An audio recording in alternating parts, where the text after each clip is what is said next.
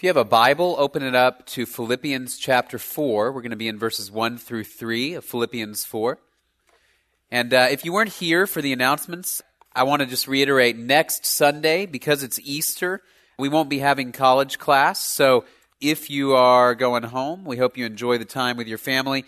We usually don't have college class in the morning because we figure a lot of you guys will be gone since you have Friday off. You want to go home with your families, and then by the evening, most of you will probably have gone to church with your family back home. If you are in town on Sunday, the main services are all still meeting across the street at 9:15 and 11 as well as over at Southwood at 9:15 and 11. So, if you happen to be in town, we'd love to have you join us across the street over there in the morning. All right, Philippians chapter 4. I'm going to start in verse 1. Just read verses 1 through 3. Therefore, my beloved brethren, whom I long to see, my joy and crown, in this way, stand firm in the Lord, my beloved.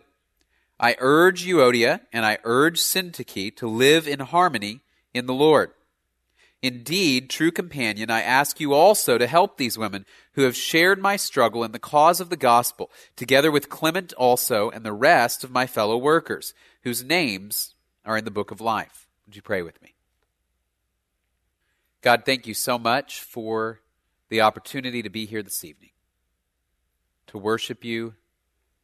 Thank you for the opportunity to sing praises to you and the opportunity to hear from your word and to learn from it.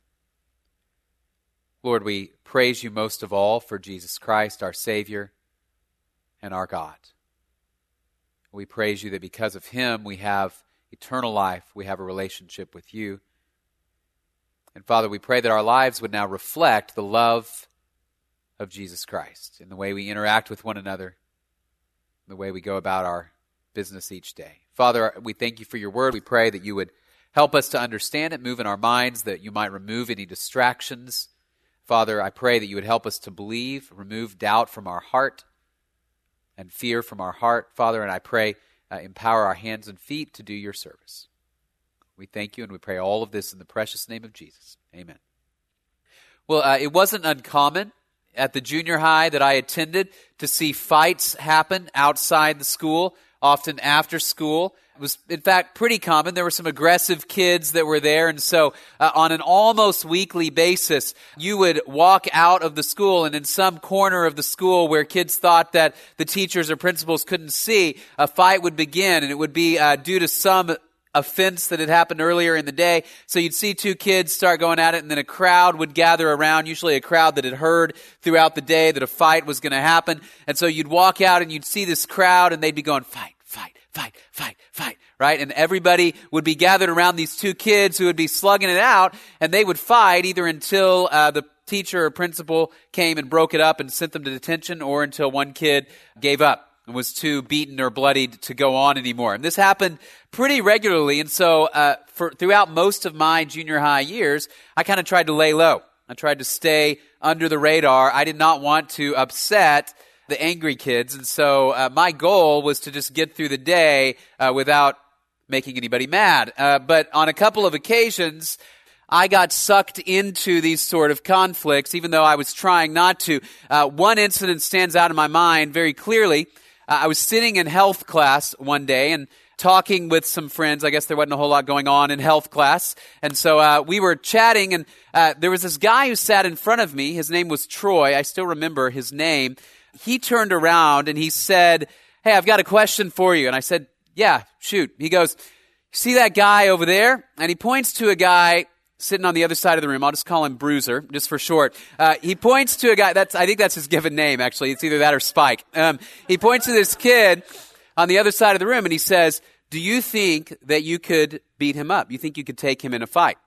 Now, the answer to that should have been an unequivocal no. Right? There was no way. Uh, this kid was about twice my height and weight. There was no way on God's green earth that I could ever have taken this kid in a fight. But for some reason, what came out of my mouth was, I don't know, maybe, you know, and, and, uh, so, so Troy was one of these kids who was sort of an agitator, right? He would just kind of stir up conflict and then get out of the way. So he turns around to Bruiser over here and he goes, Hey, guess what Matt just said?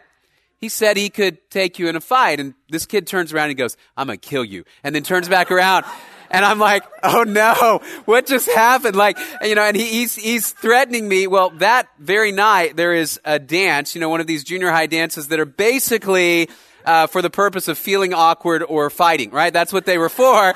So I go to this dance and I'm walking around and this kid is there and no more than 10 minutes into this thing, Bruiser walks up to me and he starts trying to come at me, right? He starts trying to uh, take me down. Now, the only thing that prevented him was he had a couple of friends that were trying to keep him from detention. So they grab him, they're pulling him back and he's like, I heard what you said. How dare you say it? I'm going to get you. And I'm like, man, I don't know what I said, but I take it all back, right? You know, I'm just kind of trying to back up from this thing and they push him away and he goes off and he's like, we'll talk later, you know, and so the whole night I'm sweating, I'm fearful, I'm worried.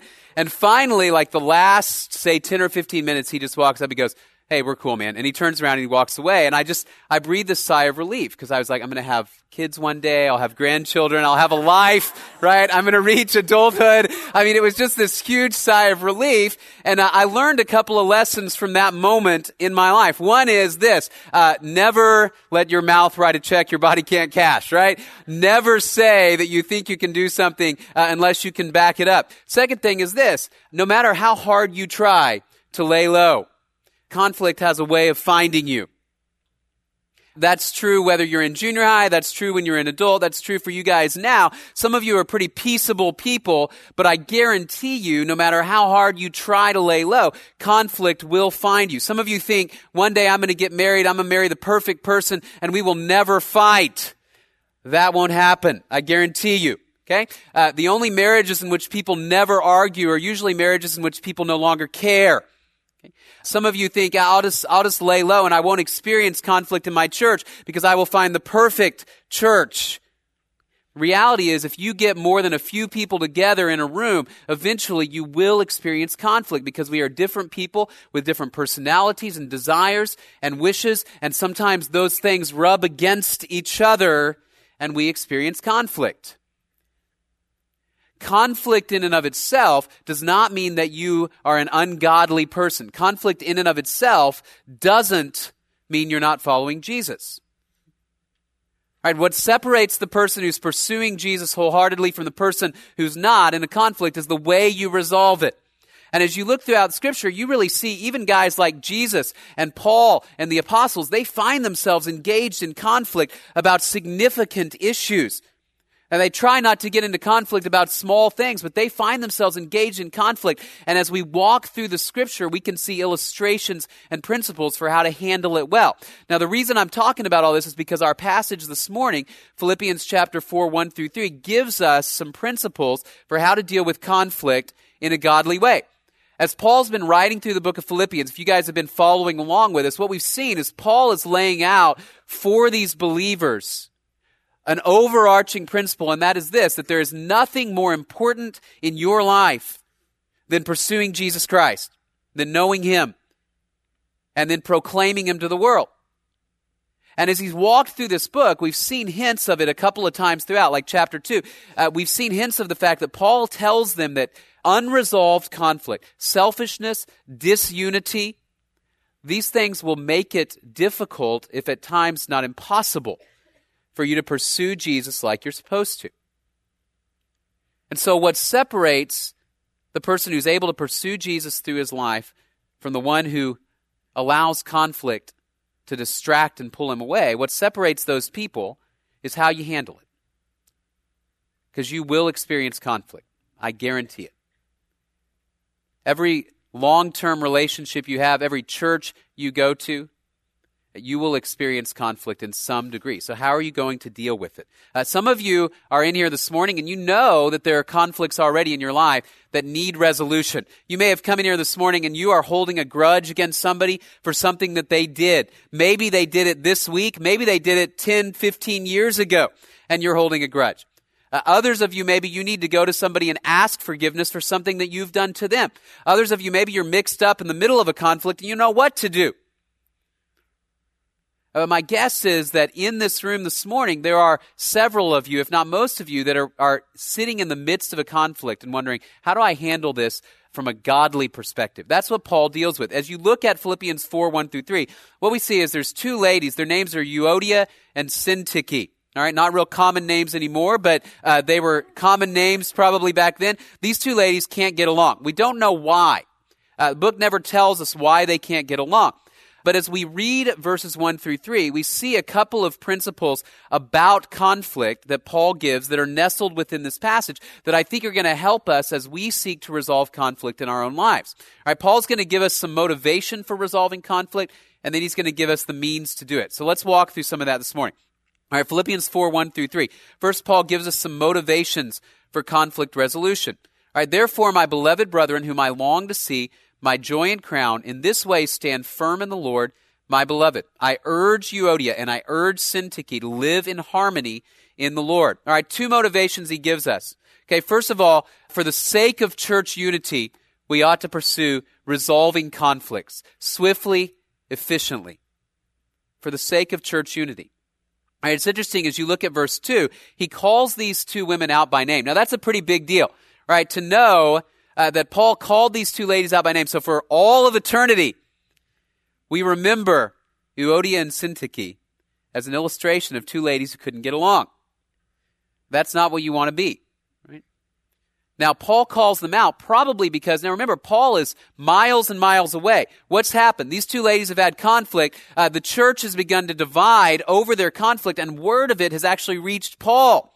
Somebody must have written Paul a letter at some point and said, uh, Paul, Euodia and Syntyche can't get along, and here's why. And some people are siding with Syntyche. Some people are siding with Euodia. They've got their Euodia and Syntyche signs, and they're on other sides of the church, and they're dancing around, and they can't get along, right? And it's beginning to split the church. The reason is because no conflict that you have is a completely private matter. Let me say that again. No conflict that you're going to have is going to be a completely private matter. Because if I have a falling out with you, and you have a falling out with me, that's going to affect not only my relationship with you, but my relationships with other people. Uh, because other people are going to have opinions about the conflict. I'll give you just an illustration. Uh, my wife and I sometimes differ over which TV shows to watch, which ones ought to be watched and ought not to be watched. Recently, she has gotten into a television show called Downton Abbey. Some of you have watched this show. Okay, see? Did you notice which gender it was that gasped? All right? Now, one evening, I may or may not have put something on Facebook about uh, how I felt that this particular show was too feminine for me. And uh, that was probably a mistake because um, it generated this firestorm of controversy among my Facebook friends. There apparently are a few men who watch the show uh, that took offense at the fact that I called it a ladies' show, and uh, then there were ladies that took offense at the fact that I called it a soap opera. And so uh, it created this sort of division. Now, what happened was this: a, a a disagreement between my wife and me turned into what? A huge firestorm in a public setting. Right, and I learned a lesson. Uh, if there's a conflict, try not to make it public, and we'll talk about that in a minute. All right, now I'm teasing because it wasn't a real serious conflict, and she was laughing at it. But the reality is, if I had a serious conflict with you and you with me, that has the potential to spread out and cause disunity in the church, and that's what's going on here in this situation. If you've ever been in a group of friends and maybe two of your friends start dating one another, that's exciting but it's also nerve wracking, right? Because you know what might happen. They might break up. And then you find yourself in this awkward situation, right? Who do I side with? What do I do? The whole group doesn't know should I invite him? Should I invite her? What should I do? Where should we go? Uh, she doesn't like Chuy's, but he doesn't like Chili's. We can't go to either of those places ever again, right? It creates this sense of tension. That's what's happening in the Philippian church. You've got two ladies, for whatever reason, they can't get along and it's beginning to spread. And so Paul seems to be saying, for the sake of the unity of the church, fix it, get it resolved. Uh, over the years, it, as a college pastor here, I've uh, worked with and served different organizations on campus. And I've seen at times some of those organizations, and it happens in churches as well. There will be a conflict between two parties. Years ago, uh, with one organization that I was working with and involved with, there were two people that got into a disagreement about some facts, you know, that had happened. One person felt they were being unfairly treated by the leadership of the organization. Another person uh, felt that things were, that they ought to accept the way things were. And they began to argue and that argument began to spread. And so by the time they began to try to work it out, there were about a hundred people sitting in a room, all angry and yelling at each other. And nobody really knew exactly what had happened in the first place. And that kind of thing can tear an organization or a church apart. And so Paul says, Euodia and Syntyche, for the sake of church unity, if we're brothers and sisters in Christ, and if we reflect the love of Jesus Christ, then fix it. Get it resolved. And that leads to the second motivation that without church unity, there is no eternal impact. If the church is ripped apart and cannot get along, then we cannot focus on the mission that God has called us to in Jesus Christ, that Paul has been laying out all the way through the book of Philippians, and that is to know Jesus and the power of his resurrection and the fellowship of sufferings, being conformed to his death, in order that somehow we might attain to the resurrection from the dead. Remember, he's just talked about that in chapter 3. The idea is we know him, and then from that base of knowing him, we share him with the world. Well, the problem is if we can't get along, if I hate you and you hate me, we're not going to partner in the gospel. I've heard sad stories of, uh, for example, missionaries on teams in a field that they have a small disagreement that blossoms into a major one, and all of a sudden the whole team is sidetracked from what God has called them to do. And so, Paul, verse 1 Therefore, my beloved brethren, whom I long to see, my joy and crown, in this way stand firm in the Lord, my beloved. That's not disconnected from verse 2. The idea is this the way that you're going to stand firm in the Lord is by resolving this conflict and seeking unity as brothers and sisters in Christ. You cannot, you cannot have the impact that the church, that God wants the church to have if you can't get along. I have three kids, and two of them are just above uh, one of them is a toddler. One of them is just above toddler age. Uh, my daughter is four years old, and I've watched over the years, and one of the patterns I've observed with toddlers and then three year olds and maybe even four year olds a little bit, although they're growing out of it, but uh, they cannot cooperate. Okay, uh, I don't mean that they won't. It seems that they cannot um, that they are incapable. If you put a group of three year olds in a room and you give them a gigantic box of Legos and you say, build the tallest tower you can build, you will come back in an hour, two hours, three hours, and nothing will be built. I can guarantee it.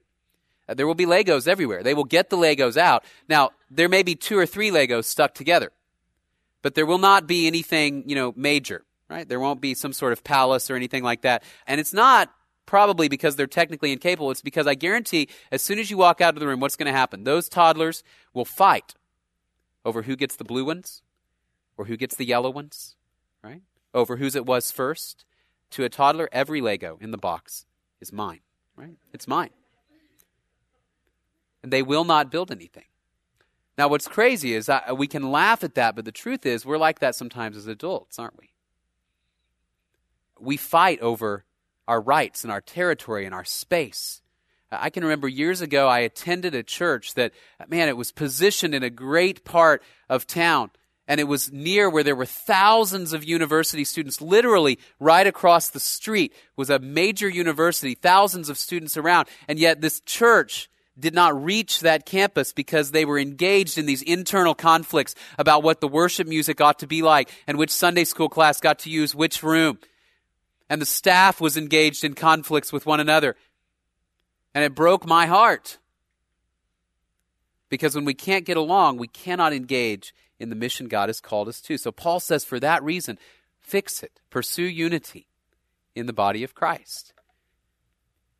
If you're here this morning and you know that there's a conflict that you need to resolve with a brother or sister in Christ, my exhortation to you is do it today. For the sake of the unity of the church, and the effectiveness of God's kingdom work through us. Right, so Paul says, here's your motivation church unity, eternal impact. Well, how do we do it then?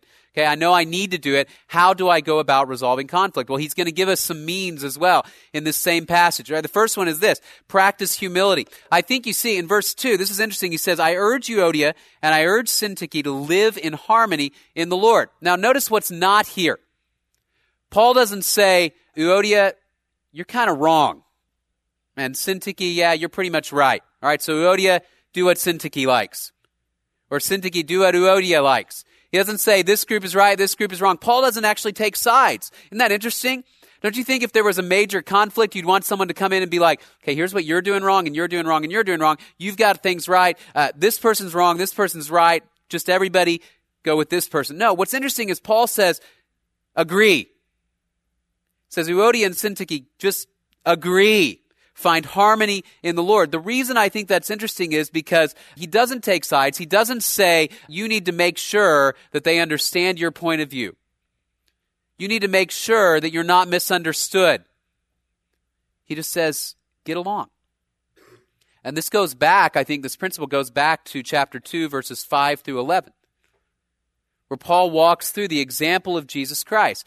Jesus Christ, who is God in the flesh, who's absolutely perfect is persecuted and slandered and abused and ultimately killed by people he made. And what does he do? He humbles himself. And then he humbles himself to die on a cross on our behalf. Paul says, You want to resolve conflict. It begins with an attitude of saying, You know, it ultimately may not matter that much how wrong I am or how right I am. And I'm not saying that truth is relative. Okay?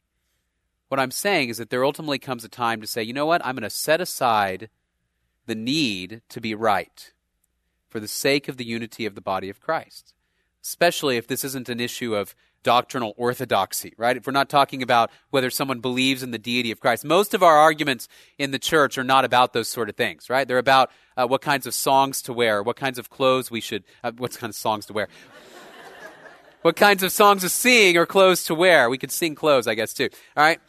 Who gets what space? Where the money should be allocated. Paul says there may come a time where you say, you know what? We're just going to have to agree to get along. I don't know if you've ever met a person that just simply cannot admit fault ever. Some of you have family members like that, right? Some of you are like, that's my brother, right? Cannot ever admit fault you are always 100% wrong and they are always 100% right. If any of you ever saw the old show Happy Days, there was this character Fonzie that was he was just cool. He always wore a leather jacket, white T-shirt. He was 50s cool. And there were several episodes on which uh, Fonzie could not admit that he was wrong. He couldn't say the words. He would go, "I was what, what, what," right? And he could not say, "I was wrong." It's funny on a sitcom. It's not funny in real life, right? Sometimes you may be 90% right and they may be 90% wrong. And you may have to humble yourself and say, I'm sorry for the part that I did wrong. And imitate the humility of Jesus Christ. Practice humility. It's the first step to resolving conflict is to recognize that you and I are, in, are, are fallible, that we can make mistakes. And it takes two to tango. Right? There's probably enough blame to go around. Certainly in this situation, there was by the time the conflict had spread this far. Right, and that leads to the second thing means of conflict resolution confidentiality. Don't spread it. Again, I've mentioned by the time this has gotten to Paul, it's gotten out beyond these two ladies. Probably because one of them went to her friends and she said, Can you believe what Euodia did? What she said to me? And Syntyche said, Listen, we just need to pray for Euodia because she's a jerk, right? and they begin to spread the conflict. It wouldn't have gotten this bad if they had dealt with it individually before they went and spread it to all their friends. By this point, the whole church knows about it. You and I know about it 2,000 years later because they spread it and made it worse. Proverbs 20:19. A gossip betrays a confidence, so avoid a man who talks too much. Problem is this that once the gossip has spread and the damage has been done, it's almost impossible to undo it. All right, uh, earlier this week, uh, we were at a staff meeting, and uh, one of our coworkers at the staff meeting brought a bunch of cookies. Actually, uh, there were two types of cookies at the meeting, and uh, we all love cookies, right? So we all reached in and we grabbed a cookie, and one of my coworkers, Trey, I'll just use his name. Trey works over at the Southwood campus, and he teaches over there. Trey may have grabbed more than one cookie. Okay. Uh, Trey grabbed uh, anywhere between two and five cookies. I'm not sure how many he grabbed, but anyway, we were razzing him about this. We're like, dude, you know, the cookies are for everybody, right? They're not just Trey's. They don't just have Trey's name on it, you know. So we're giving him a hard time as we're eating these cookies. Now imagine that I got really angry about that, right? I began to stew about it. I'm like, every time they bring cookies, he eats them all, right? Now that that's funny, but not too far fetched. I actually had a roommate that would do that. Every time I would buy like chips, he would eat them all? And so, it, it, what if that happened, and then I I were to say, I don't know, tell you guys as an illustration uh, that something like that happened, and I'm angry at him, and I go to my friends and I'm like, can you believe Trey is this greedy, gluttonous pig who eats all the cookies, right? Now I go do that. Let's say I go do that, but the next day, in my devotional time, I'm praying about it, and, and I hear the Lord say, you know, you really need to forgive Trey. And so I'm like, all right, I let it go. I go to Trey. I'm like, okay, here's a box of cookies. You can have all you want. I forgive you, you know, and we move on. Now, what's happened? I have forgiven him. Uh, we have reconciled, but who hasn't had a chance to reconcile with Trey? All the other people I told. Right? So I've done damage now to his reputation that really can't be undone, can it? even after the conflict has been reconciled. It's interesting, as a dad, one of my jobs as a dad of little kids is I am the fix it guy, right? My kids will bring me things that they have broken or crushed or tried to flush down the toilet or fed to the dog, and they will say, please fix it. And uh, often we'll have a conversation about why it needs to be fixed in the first place, right? This is not dog food or whatever. And often I can fix it, but sometimes they hand me things that simply cannot be fixed, right? If you're sitting at the breakfast table or the lunch table and one of them has crackers and they go and they smash a cracker, I've had them hand it to me and go, fix it, right? Sorry, buddy, right? The cracker cannot be healed, right? It cannot be fixed. Occasionally, one of my kids, when they were toddlers, they would grab a box of Kleenex and uh, just pull all of them out, you know, just one by one. So you'd come and there'd be like a whole big mess of Kleenex everywhere. Now, you can put them back in the box, technically, but you will never get them the way they were uh, before they were pulled out, right? They will never be flat. I'm not going to spend my whole day folding Kleenex, right? they will never be the way that they once were. There's been irreversible damage done. That's an illustration of what happens in conflict if we share it with everybody around. You will do irreversible damage. Can't put it back. And it makes the conflict worse because now I not only have to deal with the original offense, but I also have to deal with the fact that it's spread. And I'm hurt because other people know about it. And I'm embarrassed. So keep it confidential. Thirdly, mediation. Verse 3, he says, Indeed, true companion, I ask you also to help these women who have shared my struggle in the cause of the gospel, together with Clement also and the rest of my fellow workers whose names are in the book of life. All right, we don't know who the true companion is. Some people, in Greek, the word is Syzygus, and some people think this is actually a person whose name is Syzygus. It seems more likely that Paul is addressing somebody, we don't know who, but everybody back then knew who it would be. And he says, Hey, friend, help these ladies to get along. There's somebody that needs to step in and mediate. There's an appropriate time to say, you know what? I cannot figure this conflict out. I need help. Right, for married couples, this is sometimes what marriage counseling can do. When you're real close to a conflict, sometimes it's just baffling. You can't understand what's going on. Why are they upset? What have I done? I'm upset, but he or she doesn't understand why I'm upset. And we can't find a, a, resolution to it. And there are times you may need to seek out help, even. You may need to go to a pastor. You may need to go to a friend, a trusted, wise friend, or even to a parent or an adult and say, I need help to figure this out. I mentioned a, while back that campus organization that exploded into this sort of frenzy of disunity But in the midst of that, one of the best things they did is they called a few pastors here in town and they said, We need help to pull this thing back together. Don't imagine that you can always solve a problem on your own.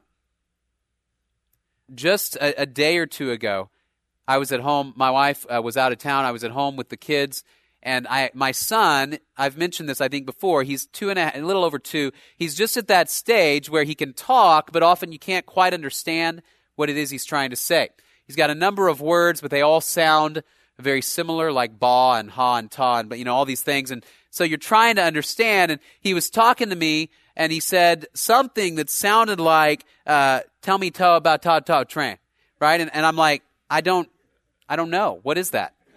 tell you what, you know, and I'm trying to figure it out, and he's getting more and more frustrated uh, because clearly he's saying something in English, and I don't understand, you know, and so he's getting angry, like, Dad, we share a common language here, and, and I'm going, we don't. And finally, here's what happened. I couldn't figure it out. He's getting frustrated. I'm getting frustrated. He's starting to cry.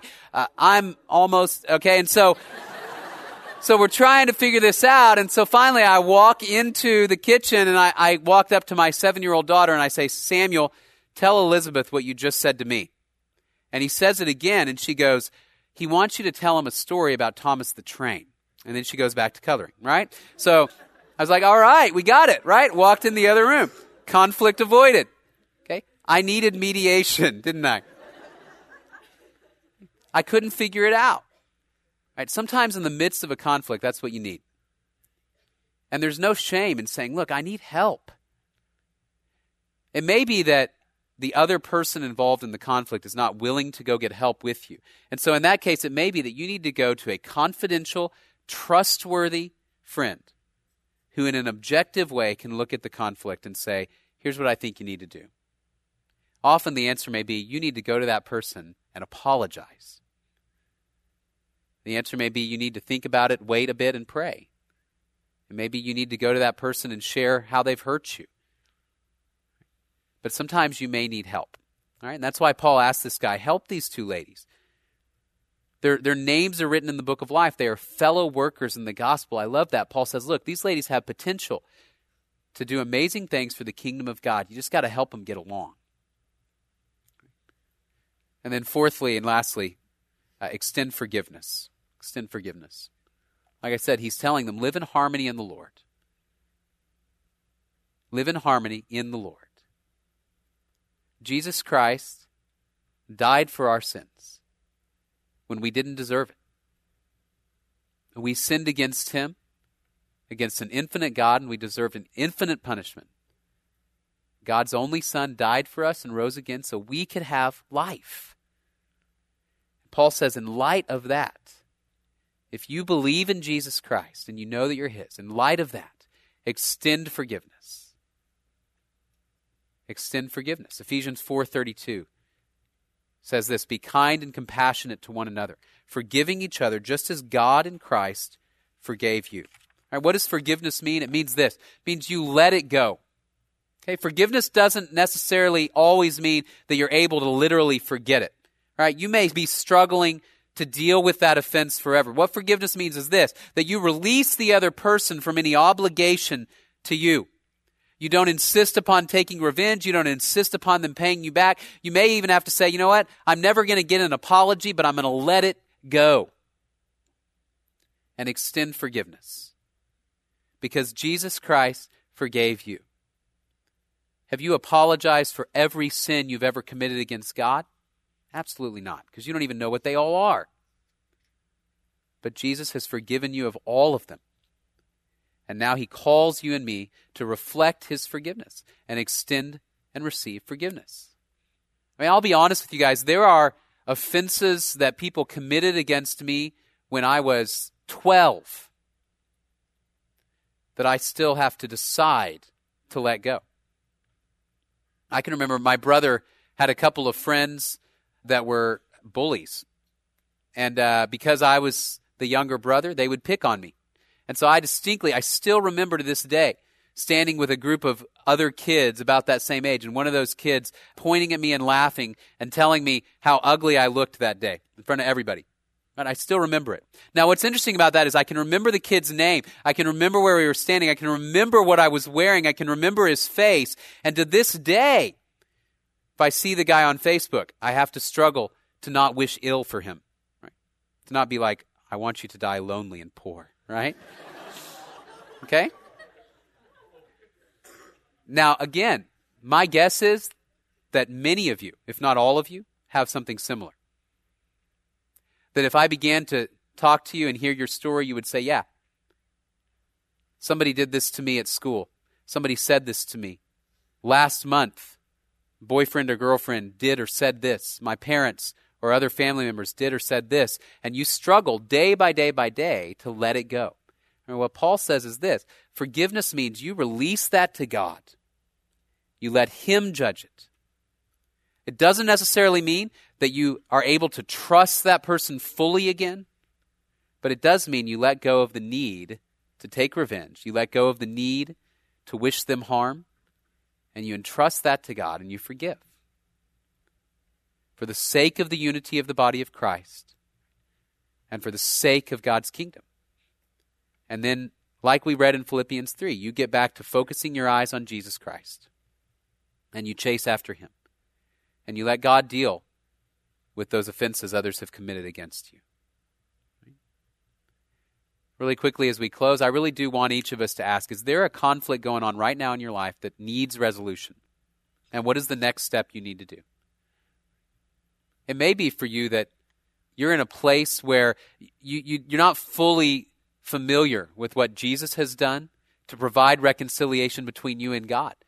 And if that's the case, like I shared earlier, the step for you may be you need to first accept the forgiveness Jesus has offered to you because that's the base from which you're able to forgive.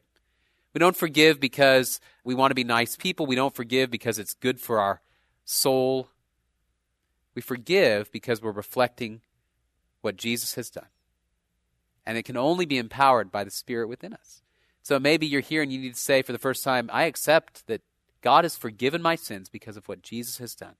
And you'll know that you have eternal life. And then if you've done that, really ask yourself this morning is there a conflict in my life that needs resolution? And how do I need to go about resolving that today?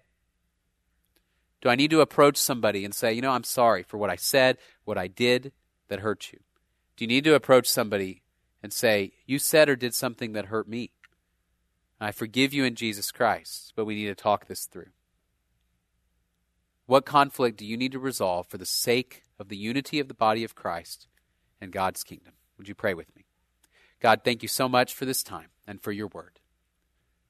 Father, we confess that often we are unforgiving and we insist upon revenge, or at least we wish it upon people.